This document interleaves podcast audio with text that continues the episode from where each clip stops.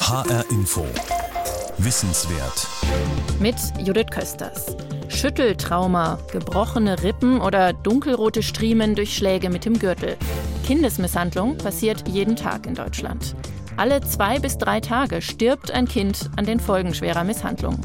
147 Kinder kamen so im vergangenen Jahr in Deutschland zu Tode, nachzulesen in der gerade erschienenen aktuellen Kriminalitätsstatistik. 147 Todesfälle durch Misshandlung. Die Zahl erscheint ungeheuerlich. Eine neue Studie der Hochschule Koblenz beleuchtet die Hintergründe. Unsere Autorinnen Petra Boberg und Heike Borufka gehören zu dem Rechercheteam, das heute in der ARD groß über dieses Thema berichtet. Ihre Sendung zeigt, wie schwer sich der deutsche Staat nach wie vor mit dem Thema Kindesmisshandlung tut und wo es hakt. Rebecca, heute 29 Jahre. Der Tag war schön und sobald es dunkel wurde, wussten wir schon, was uns erwartet. Also ich und meine Geschwister, beziehungsweise mein Bruder. Jeder kennt das Spiel Kniffel. Ja, sobald das Kniffelspiel anfing und wir im Zimmer waren, wussten wir, es dauert nicht mehr lang, dann kommt sie rein. Manchmal kamen sie, manchmal nicht und hat dann einfach ihre, ich weiß nicht, Wut, Unzufriedenheit an uns ausgelassen. Sophia, 17 Jahre. Da war ich im Alter von 14 Jahren, nein, 15 Jahren und meine Eltern kamen halt gerade nach Hause. Dann äh, wollte ich halt raus, ich durfte halt nicht direkt. Und dann hat meine Mutter halt, glaube ich, überreagiert und hat mir halt eine Ohrfeige deswegen halt gegeben. Also ich habe dann selbst überreagiert, habe angefangen zu schreien. Dann kam mein Vater und, glaube ich, hat er mich mal gegen die Wand gestoßen, wo, so, wo ich mein, das Bewusstsein verloren habe. Daraufhin habe ich halt nur gesehen, dass er seinen Gürtel ausgepackt hat. Und an den Rest kann ich mich gar nicht mehr erinnern. Sophia und Rebecca, beiden Mädchen haben wir andere Namen gegeben. Sie leiden bis heute unter ihren Misshandlungen, Heimaufenthalt, Schulabbruch, Drogen, Alkohol und Selbstverletzung. Sophia und Rebecca geben der jährlichen Kriminalitätsstatistik ein Gesicht. Nach Angaben des Statistischen Bundesamtes werden mehr als 22.000 Kinder und Jugendliche Jahr für Jahr von Familienmitgliedern körperlich und psychisch misshandelt, teilweise sogar sexuell. Tritte ins Gesicht, Schläge mit dem Gürtel, stundenlanges Einsperren in stockdunklen Räumen. Gewalt gegen Kinder ist in Deutschland seit 18 Jahren gesetzlich verboten, gehört aber noch immer zum Erziehungsalltag. 2016 mussten rund 1100 Kinder mit Verdacht auf Kindesmisshandlung ins Krankenhaus. Kinderschutzambulanz Berlin-Neukölln. Leitender Oberarzt Dr. Silvester von Bismarck. In drei Viertel der Fälle, die uns vorgestellt werden, gibt es Umstände, die uns denken lassen, dass äh, Verletzungen durchaus zugefügt worden sein können. Laut Polizeistatistik sterben in Deutschland jährlich 130 Kinder und Jugendliche an den Folgen von Misshandlung. Das sind zwei bis drei Kinder jede Woche. Doch wo fängt Misshandlung an? Ist eine Ohrfeige schon Misshandlung? Der Deutsche Bundestag gibt folgende Definition. Kindesmisshandlung ist eine nicht zufällige, bewusste oder unbewusste, gewaltsame körperliche und/oder seelische Schädigung, die in Familien oder Institutionen, zum Beispiel Kindergärten, Schulen, Heimen geschieht und die zu Verletzungen, Entwicklungsverzögerungen oder sogar zum Tode führt und die somit das Wohl und die Rechte eines Kindes beeinträchtigt oder bedroht. Bundestag, Drucksache 10, 4560. Formen von Misshandlung kennt Rainer Becker viele. Er ist der Vorstandsvorsitzende der Deutschen Kinderhilfe. Jedes Jahr präsentiert er mit anderen in Berlin die Zahlen der bundesweiten Kriminalitätsstatistik zu kindlichen Gewaltopfern. Rainer Becker sagt, jedes betroffene Kind ist eines zu viel. Misshandlung hat viele Gesichter. Die beginnt bei sogenannten Körperverletzungen wie der Ohrfeige oder auch mal dem heftigen Klaps auf den Po. Dann haben wir das Fixieren von Kindern, dass sie irgendwo gefesselt werden.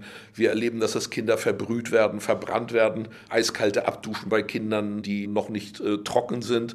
Wir haben Fälle, wo den Kindern Brandverletzungen zugefügt werden, wo ihnen Säurereiniger eingeflößt werden bis hin, äh, wo Kinder äh, langfristig und besonders schwerwiegend verletzt werden. Da werden Zähne herausgeschlagen, Knochen gebrochen, da werden Kinder vergiftet. Paragraph 1631 Absatz 2 Bürgerliches Gesetzbuch. Kinder haben ein Recht auf gewaltfreie Erziehung. körperliche Bestrafungen, seelische Verletzungen und andere entwürdigende Erziehungsmaßnahmen sind unzulässig. Stefan Heilmann ist Familienrechtsprofessor und Vorsitzender Richter am Oberlandesgericht Frankfurt. Er spricht von Glück, dass körperliche Misshandlung, also Schläge, Tritte oder Ohrfeigen, seit dem Jahr 2000 gesetzeswidrig sind. Und sie sind klar definiert. Schwieriger aber ist es mit den seelischen Verletzungen. Es geht hier um entwürdigende Erziehungsmaßnahmen, das heißt äh, Einsperren des Kindes, nicht mehr mit ihm reden. Alles das, was das Menschsein ausmacht, diese Rechte hat das Kind auch und dieses darf man ihm nicht vorenthalten. Natürlich haben erst einmal die Eltern äh, diese Aufgabe zu entscheiden, was die angemessenen Erziehungsmaßnahmen sind. Der Gesetzgeber gibt im BGB da nur ein Leitbild vor und dieses Leitbild wird im Grunde genommen aber nicht sanktioniert. Dieses Leitbild hat der Deutsche Bundestag im Jahr 2000 verabschiedet. Darin steht, Gewalt als Mittel der Erziehung ist in Deutschland nicht zu rechtfertigen, sondern verletzt die Würde des Kindes. Eltern haben die Pflicht, die körperliche, geistige und seelische Entwicklung ihres Kindes zu fördern. Doch so selbstverständlich das klingt, sagt Rainer Becker von der Deutschen Kinderhilfe, so selbstverständlich ist das nicht. Vor allem psychische Gewalt ist schwer festzustellen. Dabei ist sie wie die körperliche Gewalt für die Kinder lebenslang prägend. Die Misshandlung beginnt natürlich auch schon bei psychischer Gewalt. Wenn ich jemanden demütige, bloßstelle, herabsetze, wenn ich jemanden beschimpfe, ihm seinen Selbstwert nehme, das kann genauso wehtun oder noch nachhaltiger auch wehtun wie körperliche Schmerzen. Sowas wirkt ein Leben lang und die Betroffenen, die leiden manchmal 30, 40 Jahre und erinnern sich sogar noch nach dem Tod der Eltern über so etwas. Wenn ich ja heute Knüffel höre, dann zucke ich halt auch manchmal noch so. Dann erschrecke ich mich, weil ich denke, ach nee, ich bin schon erwachsen jetzt. Ne? Willkürliches Verhalten der Eltern lässt Kinder in einer ständigen Angst. Sie können sich niemals sicher fühlen. Doch was sind die Ursachen von Misshandlung? Die Koblenzer Sozialwissenschaftlerin Katinka Beckmann sagt, Eltern seien häufig überfordert. Das heißt, wir haben nur wenige Eltern, die aus sadistischen Motiven ihre Kinder misshandeln. Aber der Großteil der Eltern tut dies wirklich aus Ohnmachtssituationen, aus Stresssituationen heraus. Wir haben natürlich die besonders gefährdete Gruppe der ganz kleinen Kinder, also der wirklich Neugeborenen.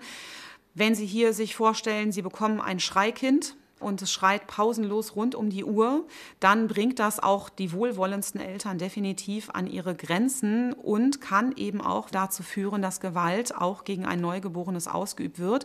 Die Professorin für Sozialwissenschaften an der Hochschule Koblenz forscht seit Jahren im Fachgebiet Kinderschutz. Dass Eltern Kinder misshandeln, sei häufig auf Stress zurückzuführen und eine Reihe von Risikofaktoren. Dazu gehört, wie stark vorbelastet sind die Eltern, sind sie selbst in der Kindheit geschlagen worden? Haben sie Probleme mit der Beziehung oder mit Krankheiten, mit Alkohol oder anderen Süchten? In welchem sozialen Umfeld leben sie? Sind sie alleinerziehend? Fehlt ein soziales Netz? Und welche Belastungsfaktoren bringt das Kind mit? Ist es ein Schreikind oder hat es eine Behinderung? Geschlagen aber werde in jedem Milieu. Gewalt demütigt ein Kind, erniedrigt es und raubt ihm sein Selbstbewusstsein. Und hinzu kommt, selbst eine Ohrfeige kann zu kleinsten Rissen in den sogenannten Brückenvenen führen, die das Kindergehirn im Schädel halten. Diese Einblutungen können neurologische Auswirkungen haben für das Kind, aber auch traumatische Folgen, weiß der Ulmer Professor für Kinder- und Jugendpsychiatrie Jörg Fegert. Die meisten Kinder zeigen oft einen Stillstand in der Entwicklung oder Rückschritte, zeigen schwere Belastungen, können zum Beispiel traurig, depressiv oder auch suizidal werden. Andere werden eher aggressiv. Viele entwickeln Angst in allen Bereichen, auch soziale Vermeidung. Und man denkt immer, die emotionale Misshandlung, wenn jemand quasi das schwarze Schaf der Familie ist, an allem schuld ist und immer verbal runtergemacht wird, ist weniger schlimm. Die zeigt die gleichen schweren Folgen wie die körperlichen Übergriffe.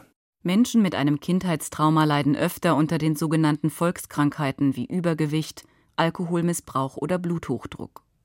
In vielen Studien konnte auch ein Zusammenhang festgestellt werden zwischen Misshandlung und Selbstverletzungen.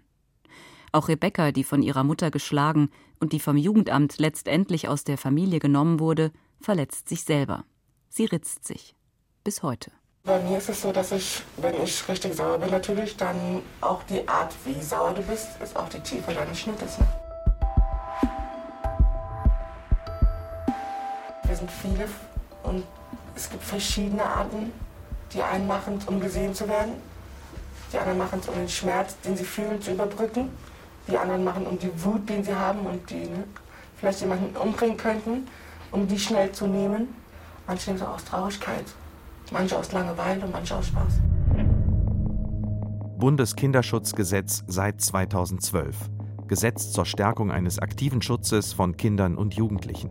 Im Einzelfall sollen Risiken für die Entwicklung von Kindern und Jugendlichen frühzeitig erkannt werden und eine Gefährdung des Wohls eines Kindes oder eines Jugendlichen vermieden oder, falls dies im Einzelfall nicht mehr möglich ist, eine weitere Gefährdung oder Schädigung abgewendet werden. Kevin aus Bremen, Jamu aus Hamburg, Emily aus Wismar. Diese Kinder wurden zu Tode gequält. Groß war das Entsetzen in der Bevölkerung, als das bekannt wurde. Betroffenheit aber auch bei den Politikern. So etwas sollte nie wieder passieren. Kinder müssten in Zukunft besser geschützt werden, wenn nicht durch die Eltern, dann durch den Staat, mit einem neuen Gesetz. Der Bund hat seine Zusage, die Finanzierung dauerhaft auf sichere Grundlagen zu stellen, noch einmal bekräftigt und mit konkreten Zahlen unterlegt.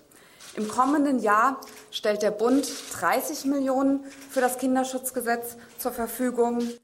Die damalige Familienministerin Christina Schröder 2012. Wenn Eltern ihre Kinder nicht schützen, muss das also der Staat tun. Das neue Gesetz ist seit 1. Januar 2012 in Kraft.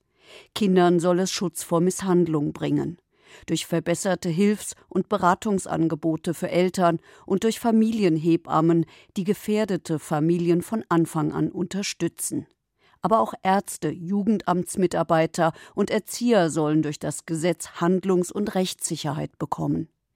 Bei einem Verdacht auf Kindesmisshandlung können sie von ihrer Schweigepflicht entbunden werden und Polizei oder Jugendamt alarmieren. Doch weiterhin werden in Deutschland Kinder und Jugendliche von ihren Eltern mit Stöcken geschlagen, gebissen oder eingesperrt. Für insgesamt 130 Kinder endete das 2016 tödlich. Warum kann der deutsche Staat seine Kinder nicht ausreichend vor Misshandlung schützen? Schon die Bibel könnte als Buch für Prügelpädagogen verstanden werden, heißt es da doch, wer sein Kind liebt, der züchtigt es. Zuchtmittel zum Maßregeln. Früher ist das in Deutschland als Erziehungsmittel sogar gefördert worden. Professor Stefan Heilmann, Vorsitzender des ersten Familiensenats am Oberlandesgericht Frankfurt, spricht deshalb auch von einer langsamen Entwicklung, die die Verbesserung der Kinderrechte genommen hat. Im bürgerlichen Gesetzbuch sprach man noch davon, dass der Vater ein elterliches äh, Gewaltverhältnis gegenüber dem Kind hat. Und dann veränderte sich die Situation langsam, aber noch nicht mit unserer Verfassung. Im Jahr 1968 gab es eine wichtige Zäsur. In diesem Jahr hat das Bundesverfassungsgericht in einer Senatsentscheidung das Recht des Kindes als eigenes Recht auf Menschenwürde und Entfaltung der Persönlichkeit entwickelt. Im Grundgesetz selbst finden Sie nichts darüber. Im Grundgesetz finden Sie das Recht auf Familie, das Elternrecht und das staatliche Wächteramt, aber keine ausdrückliche Grundrechtsposition des Kindes. Erst im Jahr 2000, also 32 Jahre später, stärkt der Gesetzgeber den Kinderschutz dann allerdings enorm. Denn das Bundeskinderschutzgesetz tritt in Kraft. Professor Stefan Heilmann. Insbesondere ist es nun möglich, dass Berufsgeheimnisträger, also insbesondere Ärzte, Kindergärten, Schulen, sich unmittelbar an das Jugendamt wenden können, um dort eine Einschätzung zu erlangen, ob und inwieweit eine Gefährdung des Kindeswohls vorliegt. Sie müssen nicht mehr befürchten, dass sie wegen Schweigepflichtsverletzungen äh, strafbar sich machen. Die Folge? Familiengerichte und Jugendämter dürfen Verfahren einleiten und prüfen, ob einem Kind geholfen werden muss. Doch noch hat die Familie in Deutschland eine fast unantastbare Hoheitsstellung. Die Gründe liegen in der Zeit des Nationalsozialismus. Unsere Verfassungsgeber standen noch unter dem Eindruck des Zweiten Weltkriegs und allem, was damit zusammenhing. Und deswegen war es den Verfassungsgebern wichtig, äh, die Familie besonders zu schützen und auch das Elternrecht besonders zu schützen. Dass also das Recht auf Pflege und Erziehung der Kinder das natürliche Recht der Eltern sind. Und das führt, wie es Stefan Heilmann nennt, zu einer gewissen Elternrechtsorientierung. Eltern sind in Gerichtsverfahren häufig präsenter als die Kinder. Aber erste wichtige Veränderungen gibt es. Etwa, dass das Kind selbst Verfahrensbeteiligter ist, angehört wird und einen Verfahrensbeistand hat, damit seine Interessen im Verfahren gewahrt sind. Marlene Schäfer, Jugendamtsmitarbeiterin. Auch ihr Name ist geändert und ihre Stimme verfremdet. Man hört es auch immer wieder in den Medien, man hört es auch immer wieder in den Nachrichten. Das Jugendamt hat versagt, das Jugendamt hat nicht richtig gehandelt.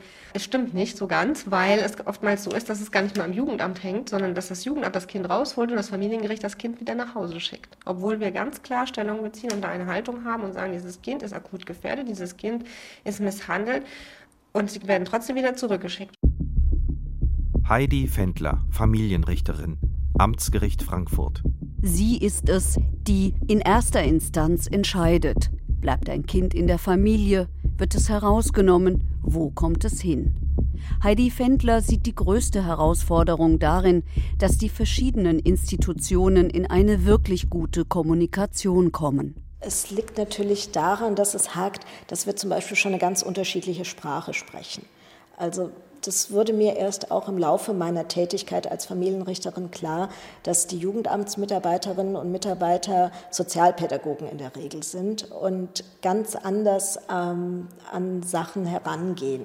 Die sind ähm, oft nicht so ergebnisorientiert. Juristen sind generell ergebnisorientiert. Wir bearbeiten diese Fälle, um Ergebnis irgendwann zu haben. Es gibt die Verhandlung, um ein Ergebnis zu haben während Sozialpädagogen oft mehr Wert auf das Prozedere legen. Wie komme ich zu diesem Ergebnis? Sind alle gehört worden und so weiter?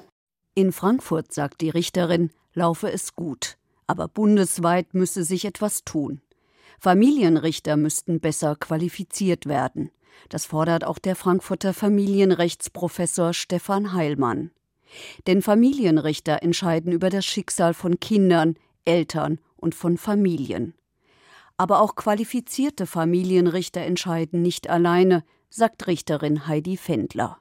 Das Jugendamt als Fachbehörde sollte in Kinderschutzverfahren immer eine wichtige Rolle spielen.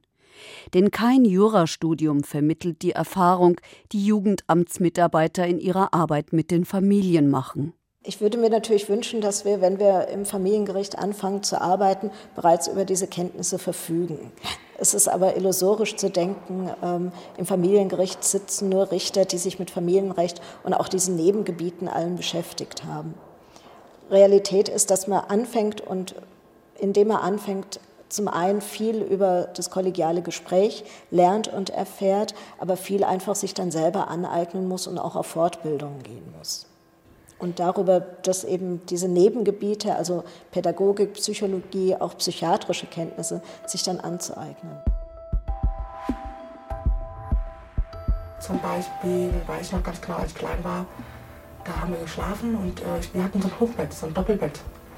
Und äh, meine Mutter hat mich an meinen Haaren von oben einfach unten aufklatschen lassen, aus dem Schlaf raus. Ja, ich habe einmal gesagt, du blöde Kuh, und dann kam meine Mutter mit einem Affenzahn, hat mir so einig geklatscht. Das war, da war ich gerade im Bad auf der Badewanne habe ich gesessen, dass ich mit dem Kopf gegen die Wand geklatscht habe. Da war ich sieben. Die Kinderrechte stehen zwar heute deutlicher im Gesetz, doch die Umsetzung bleibt schwierig. Das zeigt eine Studie der Koblenzer Sozialwissenschaftlerin Katinka Beckmann, die HR Info exklusiv vorliegt. Die Professorin hat erforscht, unter welchen Bedingungen Jugendamtsmitarbeiter in Deutschland arbeiten. Wir haben bei einem Drittel der Jugendämter überhaupt gar kein Einarbeitungsmodell. Und bei den zwei Dritteln, die ein Einarbeitungsmodell haben, da ist es so, dass bei 56 Prozent die Einarbeitungszeit kürzer ist als drei Monate. Das muss man sich jetzt mal einmal wirklich vorstellen. Also kürzer als drei Monate und das in einem Bereich, wo sie ja letztendlich auch unter anderem die Aufgabe haben, darüber zu entscheiden, nehme ich dieses Kind aus der Familie raus oder kann ich es verantworten, es noch dort drin zu lassen. Und die Studie zeigt weitere strukturelle Probleme in den Jugendämtern. Zu viele Fälle, In manchen Städten Baden-Württembergs, Nordrhein-Westfalens, Niedersachsens, Schleswig-Holsteins, Sachsens und in Berlin betreuen Jugendamtsmitarbeiter über 100 Familien gleichzeitig. Experten halten nicht mehr als 35 Familien für sinnvoll. Zu hohe Mitarbeiterfluktuation. Für die Familien bedeutet das, bei fast 52 Prozent wechselt der zuständige Betreuer mehrmals. Zu schlechte Ausstattung. Beispiel Diensthandy. 73 Prozent der Jugendamtsmitarbeiter geben an, kein Dienstmobiltelefon zu haben. Zu viel Papierkram. Die Dokumentation verschlingt 63 Prozent der Arbeitszeit. Für die Arbeit mit den Familien bleibt wenig Zeit. Marlene Schäfer, Jugendamtsmitarbeiterin. Wir setzen Prioritäten. Im Prinzip ist aber schon so, dass man sagt, okay, äh, welche Misshandlung ist jetzt schlimmer? Also dadurch, dass man Personalmangel hat, ja, häufig ähm, nicht so gut aufgestellt ist, ist es schon so, dass man dann sagt, naja gut, das Kind, was da jetzt, äh, sag ich mal, mit der, der 14-Jährigen, mit der Mutter, gut, äh, kann noch mal warten, wir fahren jetzt eher mal schnell darüber. Also man muss dann, obwohl das auch schlimm ist, aber man muss wirklich ganz klar Prioritäten setzen. Eine schwierige Arbeit unter schwierigen Bedingungen bestätigt auch Kerstin Kubisch-Spiesk. Rund 80 Prozent ihrer Arbeitszeit verbringt die Leiterin des Jugendamtes Berlin-Mitte mit der Rekrutierung von neuem Personal. Und wir haben aber in den letzten Jahren immer wieder versucht, auch auf unsere Arbeitsbedingungen aufmerksam zu machen. Und ähm, 2013 hatten wir ein absolutes Tief und haben hier also auch die weißen Laken aus den Fenstern gehangen. Äh, da hatten wir noch eine Situation, dass wir ähm, viele, viele Stellen nicht besetzt hatten und viele Kolleginnen auch in Krankheit waren und ähm, ja, wir sehr verzweifelt waren. Die weißen Laken waren ein Zeichen der Hilflosigkeit, verknüpft mit dem Ruf nach mehr Personal. Sie sei viel in Deutschland unterwegs, erzählt Kerstin Kobi-Spiesk, als sie in vielen Gesprächen merkte, dass andere Jugendämter in Deutschland vergleichbare Probleme haben, tat sie sich mit der Koblenzer Sozialwissenschaftlerin Katinka Beckmann zusammen. Insgesamt 652 Mitarbeiter deutschlandweit wurden in den letzten Monaten befragt. Das Ergebnis ist erschreckend. Denn die Studie bringt es auf den Punkt. Sozialarbeiter können Kindern und Familien oft nicht so helfen, wie es nötig wäre. Jugendamtsmitarbeiter treffen Entscheidungen, die das Leben ganzer Familien verändern. Das kann nicht funktionieren, wenn die Arbeitsbedingungen so schlecht sind, wie sie sind, sagt Rainer Becker, der Vorsitzende der Deutschen Kinderhilfe. Wir haben als Deutsche Kinderhilfe selber oft auch festgestellt, dass es Fälle gab bei Jugendämtern, wo es offensichtlich Fehler gegeben hatte. Aber wir bemerkten auch, dass es eigentlich ein paar zu viele waren und stellten uns irgendwann die Frage, kann das eigentlich angehen, dass es immer an den Mitarbeitern liegt und lastet eigentlich die Hauptschuld tatsächlich bei den Mitarbeitern, wo es schiefgegangen ist? Oder gibt es gar Gesetzmäßigkeiten, die das Entstehen von Fehlern begünstigen? Die Wahrscheinlichkeit, dass ein Fehler entsteht bei der Verantwortlichkeit für 120 Fälle, ist natürlich um ein Vielfaches höher als bei dem Mitarbeiter, der für 20 Fälle verantwortlich ist. Oder wenn das Jugendamt einen Hausbesuch machen möchte, um vielleicht auch mal unangemeldet bei der Familie aufzuschlagen, zu sehen, wie es dem Kind geht. Und es steht kein Dienstwagen zur Verfügung. Und man muss sich dann eine Liste eintragen, wo man dann zwei Wochen später mal hinfahren kann. Deswegen hat die Deutsche Kinderhilfe die Studie finanziert. Rainer Becker sagt aber sehr deutlich, das sei eigentlich staatliche Aufgabe. Die Hilferufe des Jugendamts Berlin Mitte beispielsweise im Zentrum der Berliner Macht sind sie nicht angekommen. Die Studie nun liefere genug Ergebnisse. Was also muss passieren, damit in Deutschland Kinder besser vor Misshandlung geschützt werden können?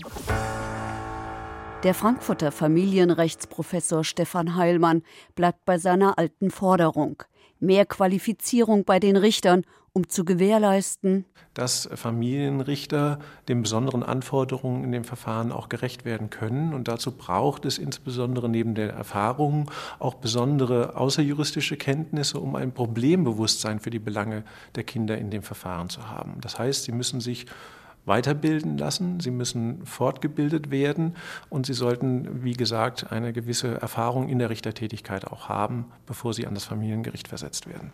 Die Koblenzer Sozialwissenschaftlerin Katinka Beckmann fordert mehr Personal und politische Verantwortung auf höchster Ebene. Ein Anwalt der Kinder, der über die Grundrechte und den Schutz der Kinder wacht. Auch die Kanzlerin habe schon 2007 gesagt, Kinderschutz sei Chefsache.